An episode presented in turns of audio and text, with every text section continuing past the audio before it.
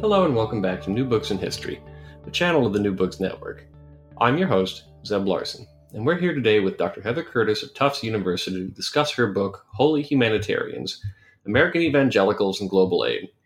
Dr. Curtis analyzes the Christian Herald, an interdenominational newspaper which became one of the leading coordinators of international humanitarian assistance in the United States in the late 19th and early 20th centuries. By focusing on this newspaper and the men who ran it, Dr. Curtis sheds light on the history of international humanitarian relief in the United States, debates over the role that evangelicals should play in public life, and the identity of the United States as a Christian nation in an era of uncertainty and change. Dr. Curtis, welcome to the New Books Network. Uh, tell us a little bit about yourself and where you went to school.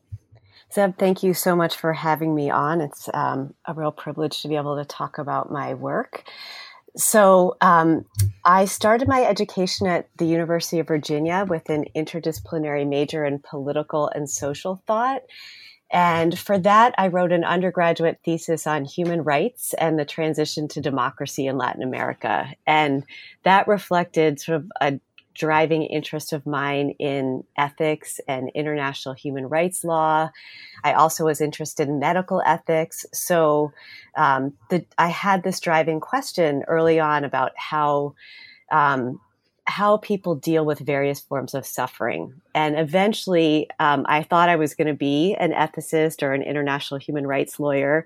But eventually, I found my path to answering the questions I had through history.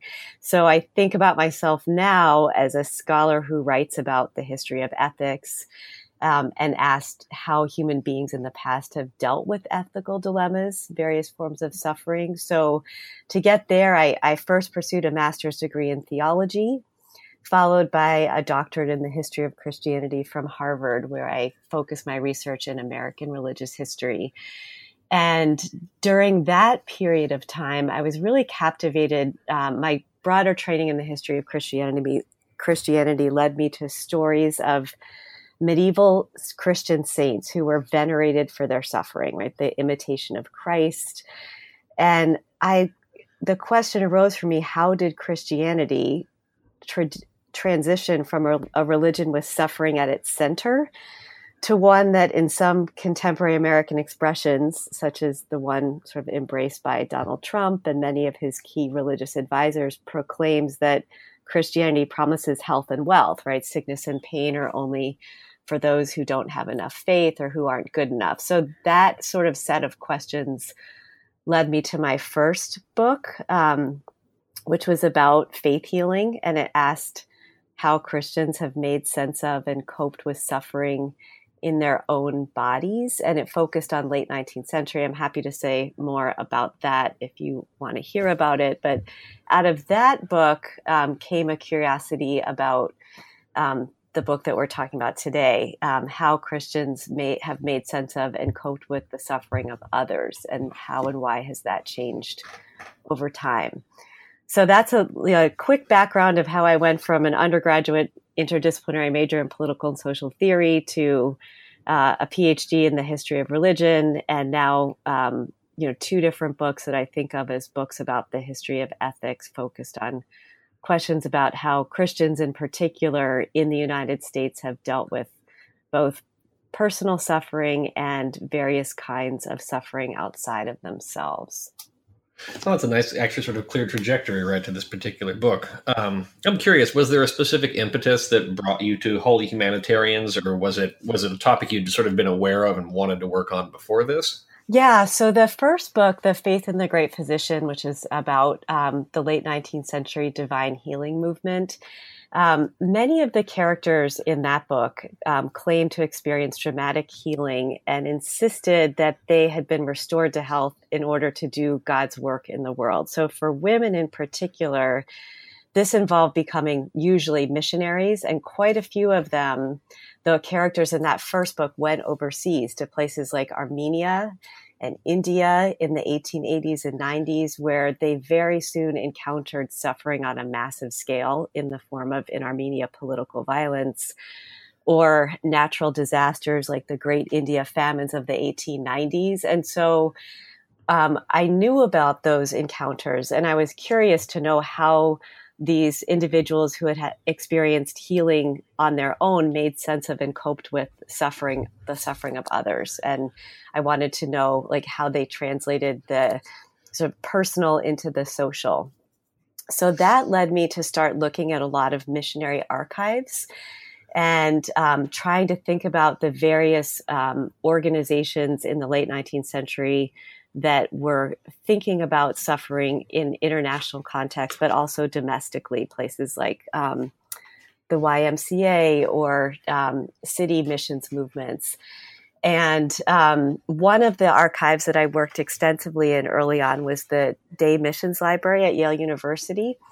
And I found in um, one of the sets of papers there reference to an orphanage in China during the early 20th century that was sponsored by an organization called the Christian Herald. And I thought, hmm, what's that? And um, that's how I led it led me down to the path to this book, which eventually I started off with this huge scope, right? All all different missionaries, all different kinds of organizations, to then discovering that the Christian Herald Association was an organization that still existed. Um, it still um, uh, has some ministries in New York City. The most prominent one is the Bowery Mission, which is a, a homeless shelter and soup kitchen um, in the Bowery, Lower East Side.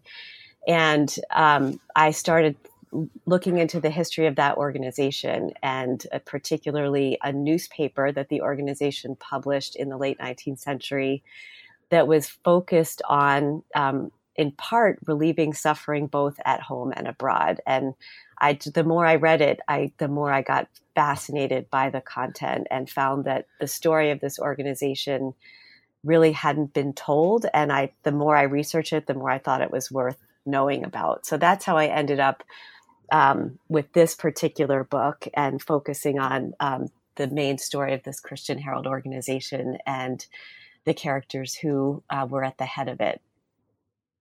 Wonderful. So let's dive into your first chapter then. That's kind of the perfect introduction. Christian Herald. Who founded it? What what was what was the intent behind its founding? Okay, so um, a couple things to say about the Christian Herald. I'm assuming most people that I talk to about the book, whether it's um, now on this program or even during the research process, have never heard of it. Right? They don't. It's not a common. It's not a household name.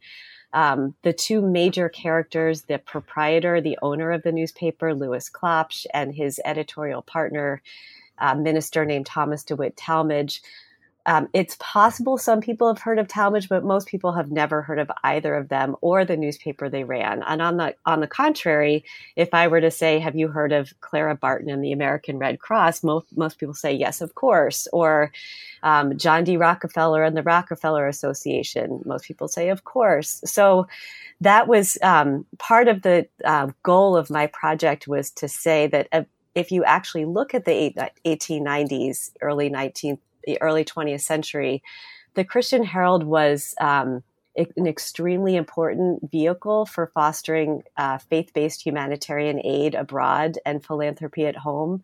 And in fact, rivaled, even outshined the accomplishments of competing organizations like the Red Cross or um, early on the Carnegie and Rockefeller, Rockefeller Foundation. So part of the introduction to the book is making the case, right? That why is it important to know this story, to hear about the lives and work of Lewis Klopsch and Thomas DeWitt Talmage, even though um, they haven't been, um, they're not major figures in the history of philanthropy or humanitarianism. So the introduction really sets out like, here's what the forgotten story is um, here's how the Christian Herald uh, set out to uh, try to get American Protestants interested in the suffering of others, both within American cities as well as overseas, and um, really makes the case for the fact that this was an influential movement um, that did involve a, a vast number of uh, people, the American public, in humanitarian enterprises from the time Klopsch purchased the magazine in the 1890s until his death in 1910. So the introduction sets that stage. Um, it introduces the newspaper, the main characters, tries to establish their importance for the history of American humanitarianism, talks about how successful the publication was in gaining subscribers, talks about its interdenominational audience and international scope. Um, and yeah, just that's that's my goal in doing that to get, in, introduce people to what the Christian Herald was, which I can say a little bit more about if you think we need to do that. Well, I'm I'm curious. First of all, what was the tradition of liberal international humanitarianism in the United States prior to uh, the Christian Herald? Yeah, so there was definitely um, some episodic concern for. I mean, if we're talking about international humanitarianism in particular, um, from the founding of the United States, there were there were awareness campaigns when crises would happen abroad. So, um, one of the good places to look for this for your readers, if at sort of a traditional history of American philanthropy abroad, is Merle Curti's classic study. Um, he talks about one of sort of the most um, the moments at which Americans become activated for concern overseas is the um, Greek Wars of Revolution for Independence in the 1820s. So Americans get interested in the plight of the Greeks, who are, who they see as fighting for liberty and independence, just as the United in a similar way that the United States was fighting for liberty from tyranny from Great Britain. So um, then, with the Irish famines of the 1840s and beyond, there were also efforts to try to raise relief to send to Ireland to help um, famine victims. But there weren't, um, I think, what makes the Christian Herald, as well as the American Red Cross in this late 19th century period, important is that up until this time, there weren't structures in place for um, raising funds for um, delivering aid. That there was very and up these earlier instance, instances, there was debate at uh, the federal level about whether the government had congressional and approval to um, appropriate monies for international relief.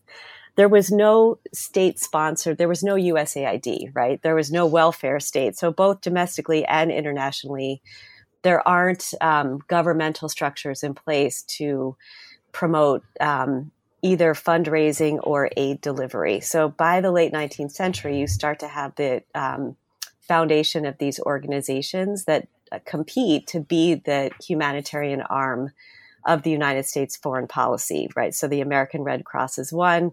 And part of what I argue in the book is that the Christian Herald is also arguing to um, be sort of the primary agency through which American international aid will um, occur. Now, there's a theological question at work here with the Christian Herald too. You know, there's what struck me reading this book was the extent to which there's there seems to be, a, if not an argument, at least a conversation among American Protestants about the best way to sort of give alms and to bear witness in the world in the 19th and early 20th centuries. Where does the mm-hmm. Christian Herald fit into that discussion? So, one of the broader arguments of the book is that the Christian Herald and Lewis Klopsch, Thomas Talmage at its head were interested in humanitarianism and philanthropy. They were concerned about the suffering of others and having um, American Protestants um, live out their faith through giving and caring. They were also very concerned about the status of American Protestantism at this time. Um, the 1890s is a time in which um, what had been a relatively unified um, American Protestant identity that they equated with the identity of the United States as a Christian nation that unity was coming under a lot of pressure in the 1890s for theological reasons. Um, this is sort of the era of Darwinism, debates about um, how to interpret the Bible, whether the Bible is, you know, um, the inerrant, inspired word of God, or whether or not it has to be also read historically. Um, there were debates about social issues, the uh, influx of Catholic immigrants, and um, the reunification of the nation post Civil War. So, all kinds of concerns about whether or not American Protestants could maintain what uh, historians call this evangelical united front. And we can talk about the word evangelicalism in a little bit. But for most of the 19th century, it meant it was somewhat synonymous with American Protestantism, right? So Episcopalians, Lutherans, uh, Baptists, Methodists, Presbyterians, uh, Disciples of Christ, all of these groups had specific uh, debates about um, some points of theology and church policy and organization, but they shared a basic uh, concern for Christianizing um, America and the United States. And so by the late 19th century, that's starting to fracture. And part of what I argue in the book is that Klopsch and Talmage see humanitarianism and philanthropy as a way of keeping American Protestantism united, right? If they so like, let's not talk about who wrote the Pentateuch, um, who wrote the books of the Bible, but but what we do know is that Jesus calls people to help their neighbor. So certainly, if we all participate in this common aim and focus on that, we don't have to be focused on these things that are more divisive. And at the same time, they had a vision for um, how doing that, becoming a charitable, um, almsgiving nation, could keep the United States explicitly Christian and distinctive, sort of the Redeemer Nation idea, in a, at a time when the United States was also becoming more engaged in world affairs. So those are sort of two ways I think that the theological is operating for the Christian Herald. And it becomes increasingly part of the story of the book is that holding that center together becomes increasingly difficult by the time Klopsch dies in 1910. And that's part of um, part of the end of the story of, of why it is that the Christian Herald becomes some takes on a different shape in the 20th century. Mm. So let's let's dive into one of those campaigns, and this this one um, this one comes out of your second chapter. It has to do with the Ottoman Empire, where the Christian Herald is heavily engaged, but sort of almost as, as time goes on on different sides. What's going on um, in the Ottoman Empire in the 1890s? Yeah. So um, the second chapter really tells the story. I think the first chapter sets up, you know, how the Christian Herald originally gets involved in both domestic philanthropy and um, international aid. And by um, by the early 1890s, 1894, the Christian Heralds, Klopsch and Talmage really see their newspaper as this instrument of um, carrying American charity to the world. Um, of they have this ethic of um, the desire to aid what they call all nations, kindreds, peoples, and tongues, right? And that um, participants in the Christian Herald can um, engage in charity in order to forge connections with um, humanity across the world. So it, their original vision is really quite expansive. They are um, optimistic about this time period of increasing globalization.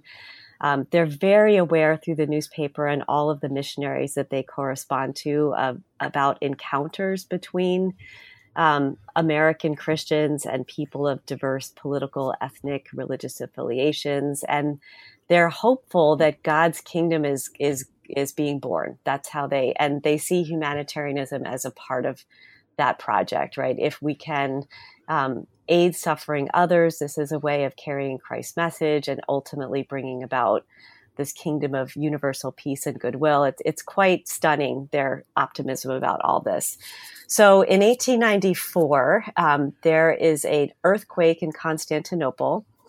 And they decide, they make a huge case for saying this is an opportunity for Americans to do good um, to brothers and sisters in the, around the world. In Constantinople, there are all kinds of um, people suffering. And and by the way, they hear about this earthquake through missionaries in the the ABCFM, the Congregationalist Missionary Board, who write home to them and say, "We need help," and the city has been flattened. And so they appeal to their readers and say, um, "We should help. We should help um, our brothers and sisters in Constantinople." And originally, they have this sense that that includes everyone. It includes the Christians who are uh, present in the region. It also includes the Jewish population in Constantinople, as well as Muslims who've also been affected by the earthquake. And they talk at length in this campaign about how charity should extend to um, all people, regardless of national, religious, or ethnic affiliation. Um, but then, as I think, as you know, that chapter also charts it early on. They start getting pushback from their readers saying, "Why should we be sending money to help people who are slaughtering Armenian and persecuting Armenian Christians. So, in right around the time of this earthquake is the beginnings of the Hamidian massacres. It's a um, in which many Armenian Christians are killed in acts of violence, and um, Klopsch and Talmage really quickly pivot um, from this more cosmopolitan ideal of aiding um, people of any tr- nation, tribe, or tongue to arguing that um, even in Constantinople, well, we should still continue the campaign because many Christians are among the victims. So, with but pretty quickly they, with um, as they get more and more critique from their readers, they pivot away from the Constantinople earthquake campaign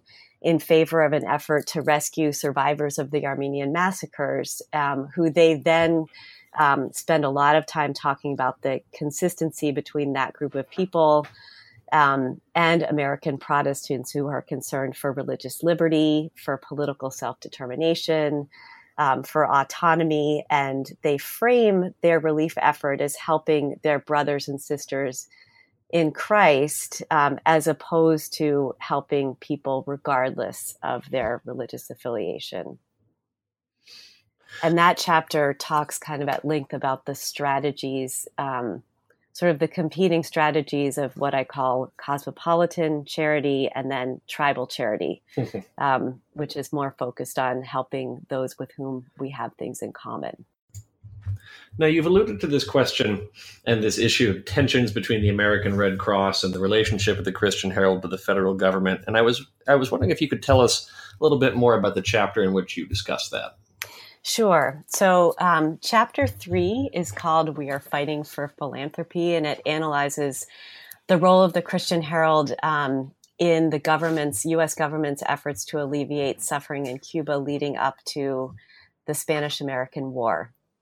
So, as the crisis in Armenia really begins to subside, um, the Christian Herald starts to turn its attention to um, the ongoing debates that Americans are having about civilian suffering arising from the Cuban War of Independence. And um, there's a an argument going on in the press about whether the government should take military action to ins- assist insurgents in their fight against the Spanish colonizers or whether the, the United States should maintain its longstanding policy of neutrality. And within this context, Klopsch and Talmage propose what they see as a middle way that providing humanitarian assistance to non-combatants in Cuba can offer an alternative to either military intervention or continued isolation. Um, so they don't see it as uh, they see um, sort of maintaining isolation as morally problematic. How can the United States ignore um, the suffering? They've just actually been very critical of Europe of Europeans for not um, responding adequately to the suffering of Armenians. So they're arguing Americans, this is in our own backyard. We can't ignore the suffering of um, Cubans who are suffer who are um, being oppressed under Spanish rule, but we also don't. They're also um, have a long-standing tradition of pacifism, so they don't want to advocate war either. So here's their opportunity to say humanitarianism is the way that the United States should make itself present um, on the on the world stage, and it should be a different kind. The United States has an opportunity here to set an example for all nations of how to conduct inter- humane international relations, Christian international relations. So, um, with this argument, Klopsch uh, succeeds in being appointed uh, as a member of the State Department's Central Cuban Relief Committee, which is a committee of three people. So, he really exercises a considerable authority over the procurement of relief supplies and distribution supplies um, after the State Department sets up this committee. And although this gives him a really powerful claim that the Christian Herald is at the forefront of the nation's official humanitarian operations, it's also the case um, that Clara Barton's nephew, Stephen Barton, is a, one of the other me- members of this three person committee and is influential in um, having Clara Barton go to Cuba to be the one to um, help distribute the supplies that are sent by the committee. Um, Klopsch decides to go to Cuba himself. And um, when part of one of my favorite parts of the book is telling the story of this very public argument that they have when they meet in in Cuba. The fight is quite dramatic. Clara Barton flies or you know, flies out of Cuba in a rush, um, goes back to the United States. The press picks up the story, and um, it really be. this is right also as the United States um, declares war. The Spanish American War um, in, erupts, and so right at the same time, Klopsch is embarrassed by this fight that he has with with Clara Barton. The United States no longer is maintaining this policy of um, Christian humanitarianism as the way to interact on the world stage. And this now the Christian Herald has to decide um, they're no longer at the forefront of humanitarianism. They're no longer, um, the United States is no longer maintaining a pacifist stance. So, how are they going to respond now that the United States is engaging in war and quickly embroiled, not just in war with, um, in related to Cuba, but also um, involved in military actions in the Spanish colonies of Puerto Rico, Guam, Samoa, and the Philippines. And now, what are they going to do? So that's part of the story that I, cha- I trace in this third chapter. Mm. So, this next chapter, Almoner of the World, is interesting because, in, in part, it describes an interesting relationship of members of the Christian Herald and more broadly um, evangelical Christians in the U.S. towards sort of their counterparts elsewhere in the world. Tell us a little bit about that. Yeah. So this chapter actually opens with, I mean, I, I should probably finish up the answer to how I, um, how the Christian Herald responds to the Spanish American War.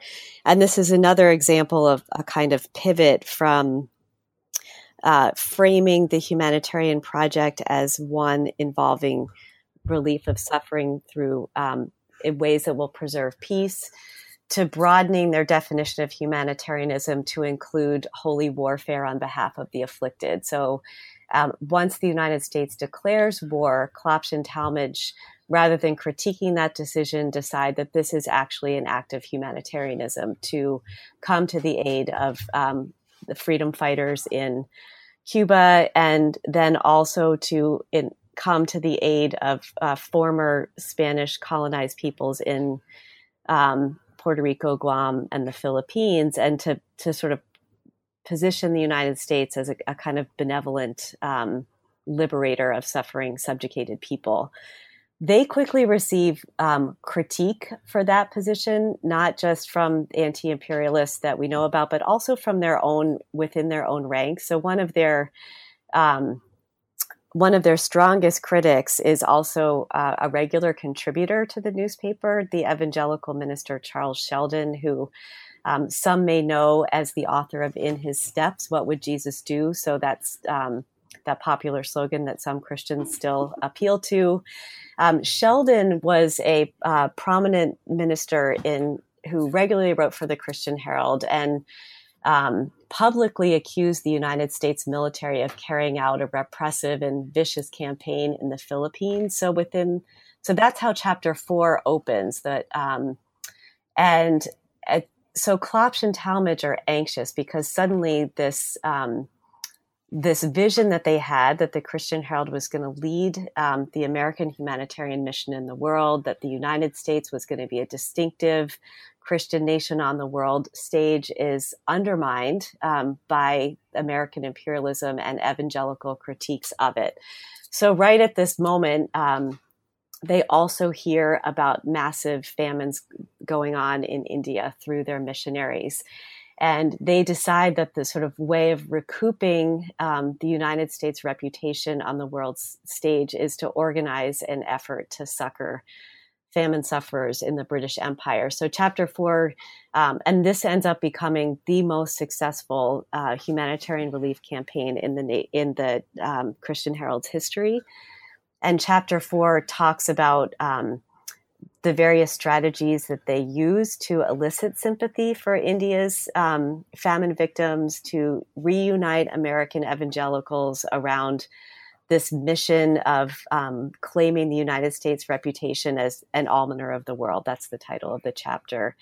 Um, and then at the same time, the chapter looks at how, as um, aid is distributed through missionaries in India, there's also the involvement of local Christians and some of the tensions and concerns that come up about how it is that um, that American evangelicals are viewing um, Indian sufferers and um, the way there's some pushback from Indians on the ground themselves about um, the way that they're depicted in the newspaper. So, in some ways, the chapter is about um, the politics of representation.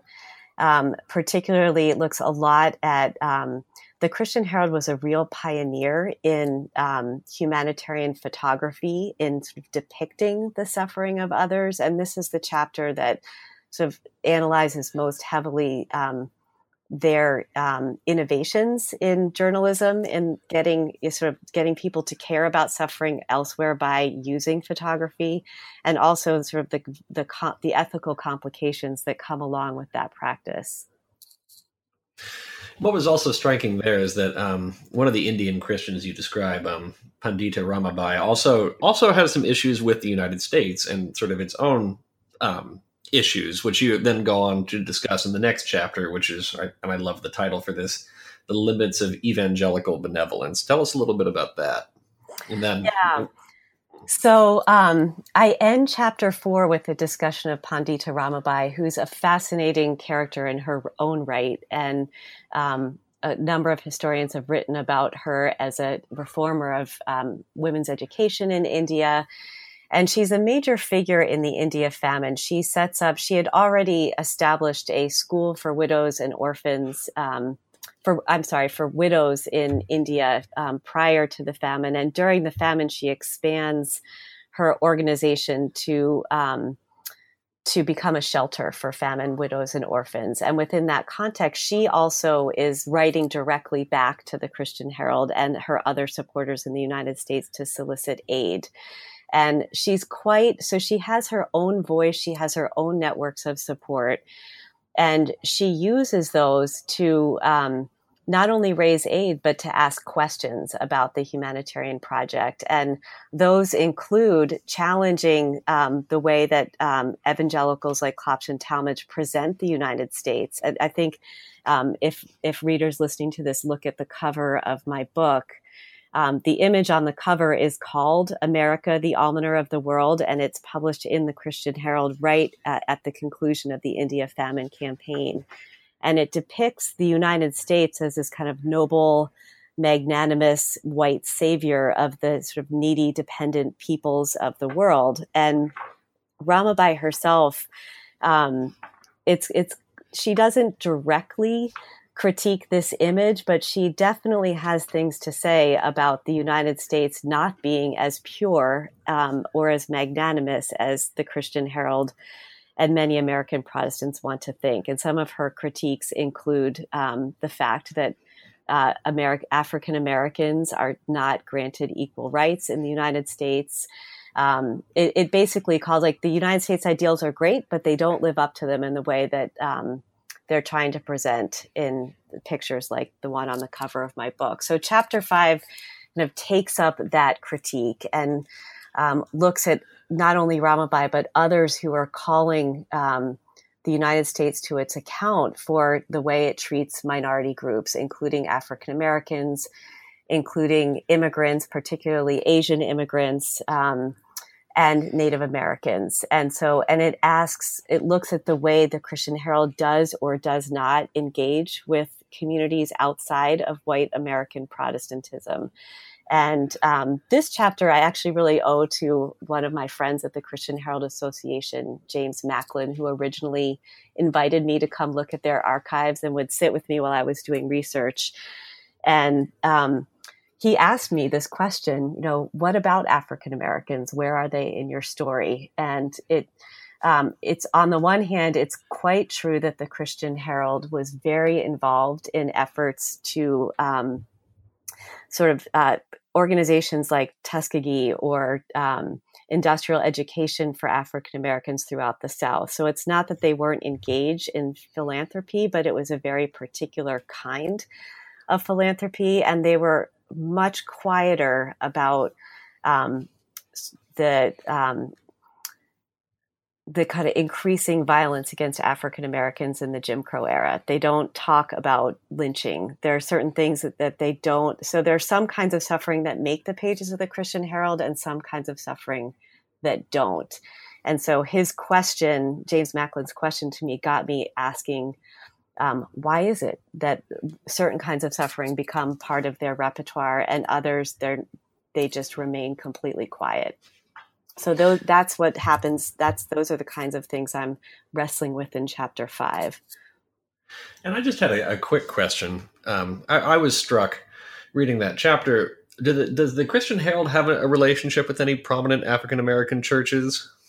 So they like as I was saying, they have um, so they don't they have a relationship with as many protestant churches as they can. I mean they want to be very inclusive and they are regularly publishing profiles of um, african american ministers and philanthropists from the ame or the amez so on the one hand yes they give voice to African American um, Christians, probably much more so than any other religious publication in this period that I could see, in the sense that many of the other uh, religious, their competitors were denominationally focused. So, because mm the Christian Herald is interdenominational, they want to present um, American Protestantism as a unified um, community. And so, but they don't have I, it's they don't have formal relationships with African American churches, but that's it's also true that they don't have formal relationships with,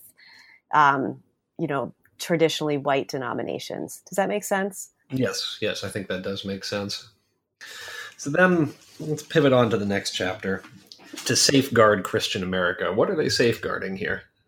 Right. So part of the concern, again, sort of leading off of chapter five, is that um, what they find is that they um, a lot of the anxieties that are emerging because of increasing racial violence against African Americans, against Native Americans, as well as against Asian immigrants, Catholic immigrants, is leading to um, sort of a growing anxiety that the United States isn't actually um, living up to its Christian morality on the one hand. So you've got critiques from people like Ramabai, uh, Charles Sheldon, Ida B. Wells, Mark Twain, uh, calling out the United States' failure to um, to be just to all of the diverse communities that are part of its um, citizenry.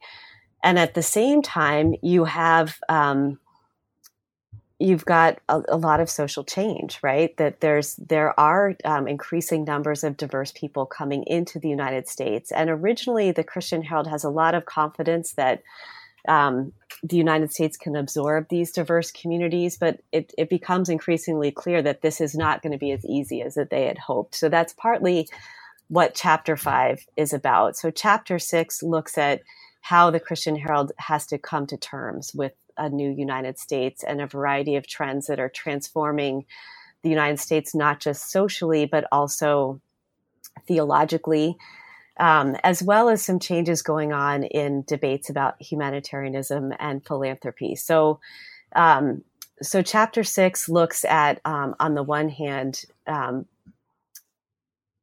these kind of growing concerns. Tal- so one of the other important things that happens in the beginning of chapter six is that Talmage dies. And at that moment, he dies in 1902, and Christian Herald really loses its sort of public figurehead.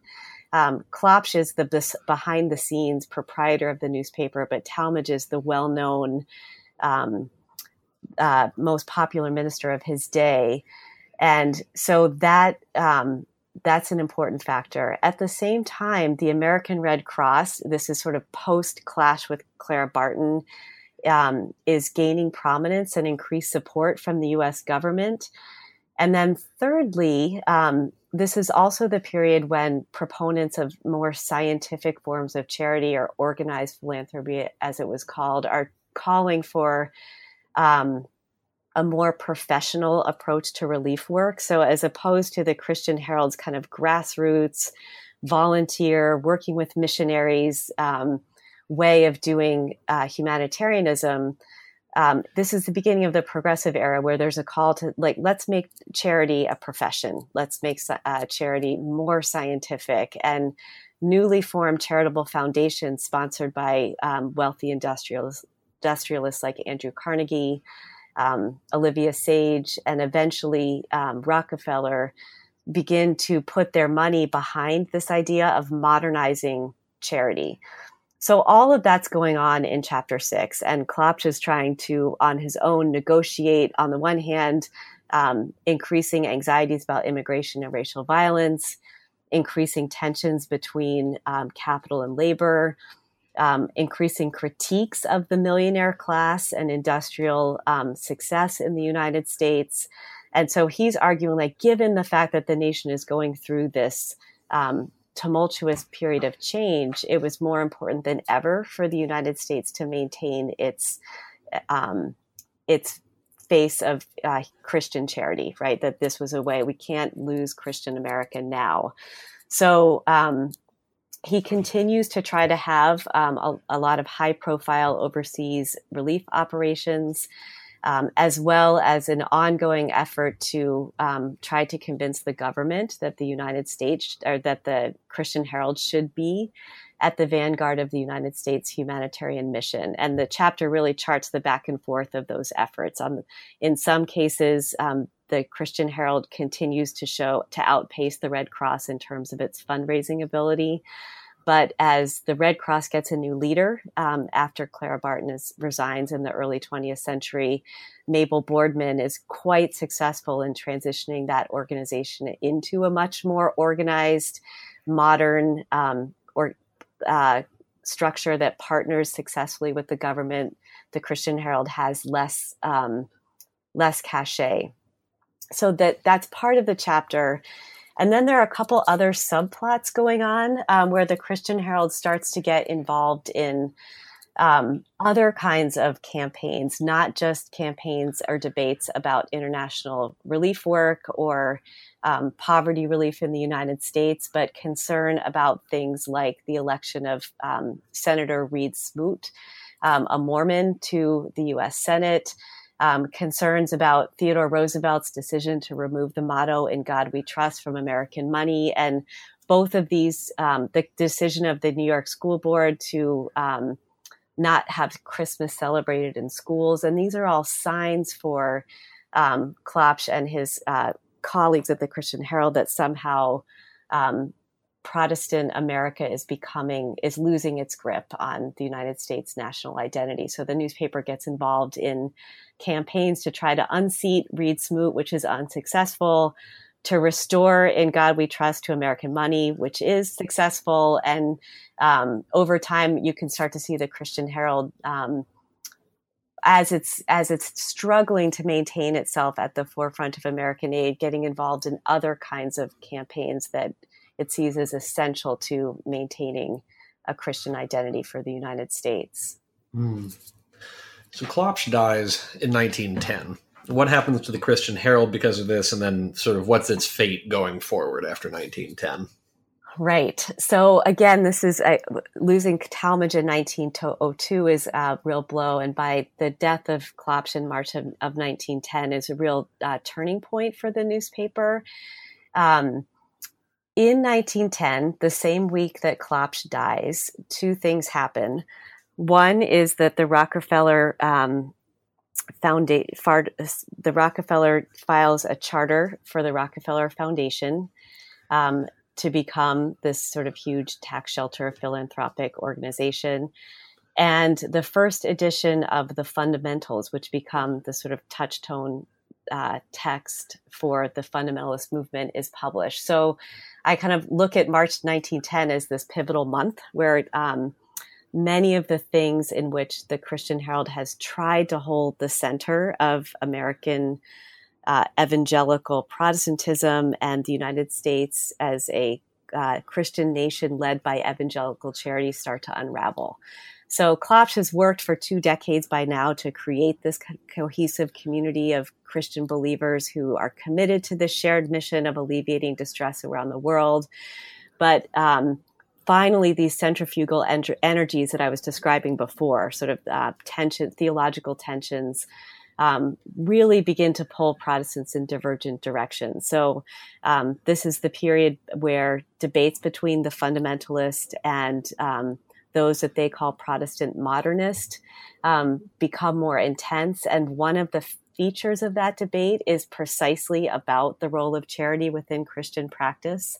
Um, should Christians spend energy and resources devoted to alleviating poverty or disaster relief, or is their primary mission to preach the gospel? So that's not an entirely new debate by 1910, but it becomes increasingly rancorous during this period. And so the Christian Herald, it, it had never really been um, a subject of much conversation, but you start to see during this time period after Klopsch's death um, more concern about whether or not what the Christian Herald's doing is really um, a primary way that Christians should be acting in the world.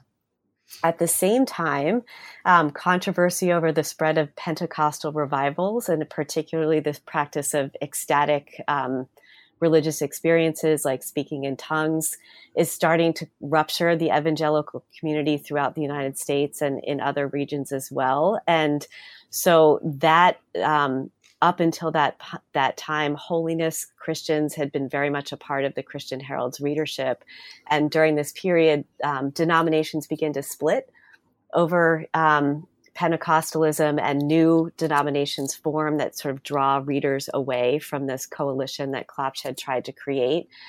Um, and so, on the one hand, you've got these internal tensions destabilizing evangelical solidarity, and at the same time, you've got um, sort of an increasing consolidation of this movement towards um, large scale, scientific, modernized, professionalized charity. And as the Rockefeller Foundation um, become eventually receives approval for its charter, the Olivia Sage Foundation, the Carnegie Foundation, they all increasingly support um, this movement towards a a much larger scale um, form of philanthropy that eventually uh, partners with the US government. So those foundations also eventually begin to support the work of the American Red Cross, which by now has become really like a semi official arm of the United States government. And by the time of World War II, the ARC is carrying out um, a lot of the civilian relief work of um, the United States in Europe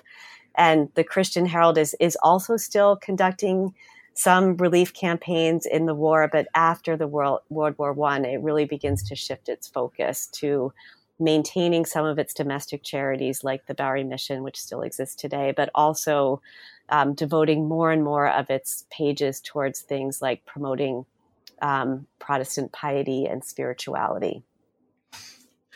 So, are there lessons that we can apply from the Christian Herald to today's humanitarian crisis because these issues that they're facing aren't are have not disappeared for us, both domestic and internationally.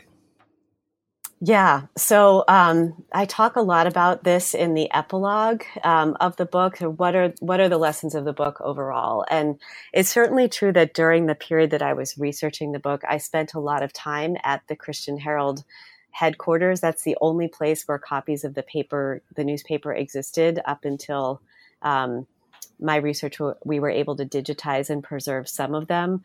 But um, one of the great things about the research process is that I had a lot of opportunity to talk to people, talk with people who are still working at this organization. And you're right that many of the kinds of questions that I found Klopsch and Talmage and their missionaries and their colleagues wrestling with are still questions that um, folks working at the Christian Herald are struggling with today.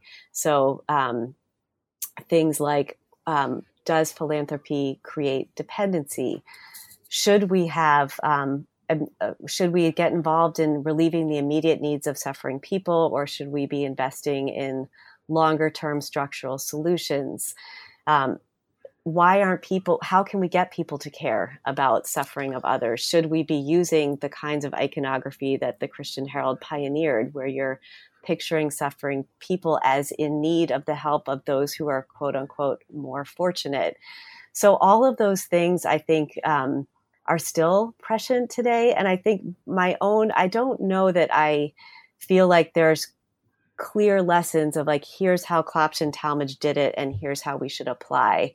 Or here's the ways that you know they um, made some mistakes and and these are mistakes that we could avoid. I think one of the goals that i had in the book was to look at the ways that humanitarianism and philanthropy these efforts to help suffering others the efforts to make the world a better place to do good by others is really entangled for them in ways that they may not have even realized with all other kinds all uh, kinds of other agendas right? Economic ambitions um, nationalist visions um, political agendas racial prejudices gendered suppositions and to to sort of make visible the kinds of forces that impinged on um, on their efforts to live out their faith as Christians, and then to ask, um, are there ways that uh, contemporary philanthropists or anyone that's trying to help others and make the world a better place have what are our own blind spots? Can we use their experience to try to think through? Um, how our own efforts to make the world better are also entangled with all kinds of things that we may not realize. So that was that was one of the most important, I think, lessons for um, me as a takeaway from the book.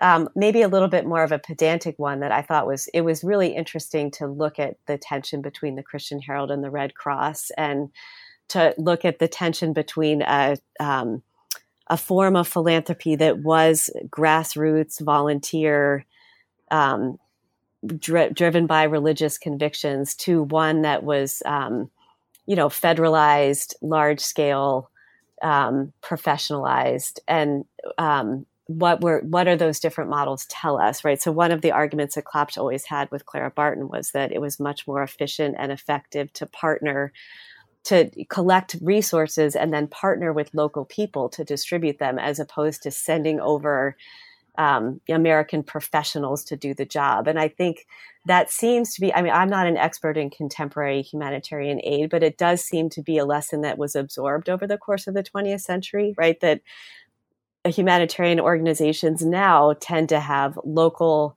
um, employees that aren't aren't Americans necessarily sent over um, to deliver aid, but they're working with people who know the context, know the language, know the needs on the ground in a way that's different from um, an American aid worker. Mm. So I thought that was kind of it was just interesting to see that debate um, still uh, how it's still a prescient one, even though maybe it's been worked out a little bit more fully. Um, the other thing I'll just mention is that I did write a um, blog post recently about um, the ongoing challenges of depicting suffering. I wrote a post about the viral photograph of the Syrian to- toddler Alan Kurdi that washed up on shore in Turkey of September 2015, and how that photograph um, resulted in kind of a wave of outpouring sympathy for the Syrian refugee crisis, um, but just raised a lot of questions about the ethics of. Um, of representing suffering. And I think that that's an issue that's still with us. Um, it's certainly effective to pr- represent suffering in a certain way, but what are the consequences of doing that? Mm-hmm. So those are um, some of the kinds of things that I hope. Um, I'm not sure again that these are lessons, but they're questions that or converse questions that I hope will provoke conversation for people who are involved in humanitarian relief or philanthropy in the present. Wonderful. We're just about the end of our time here, so I just wanted to ask and I know you're just coming off of a book project, so maybe you don't want to think about it yet. What do you want to work on mm-hmm. next? Well, um, there's so many stories that came. I mean, but when I started the conversation, I mentioned that I started with this huge project, and I ended up getting fascinated by um, the story of this one newspaper and its leaders as a way of getting out at these bigger issues. So this is really kind of a micro history, right? That gets at much larger issues.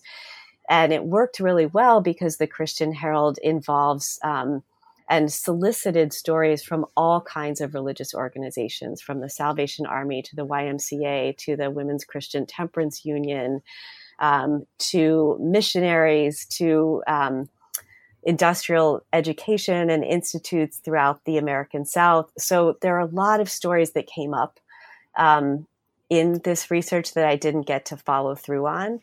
And some of the ones that interest me most are, you know, the, this book talks a lot about the presentation of the United States as a Christian nation in a particular kind of way.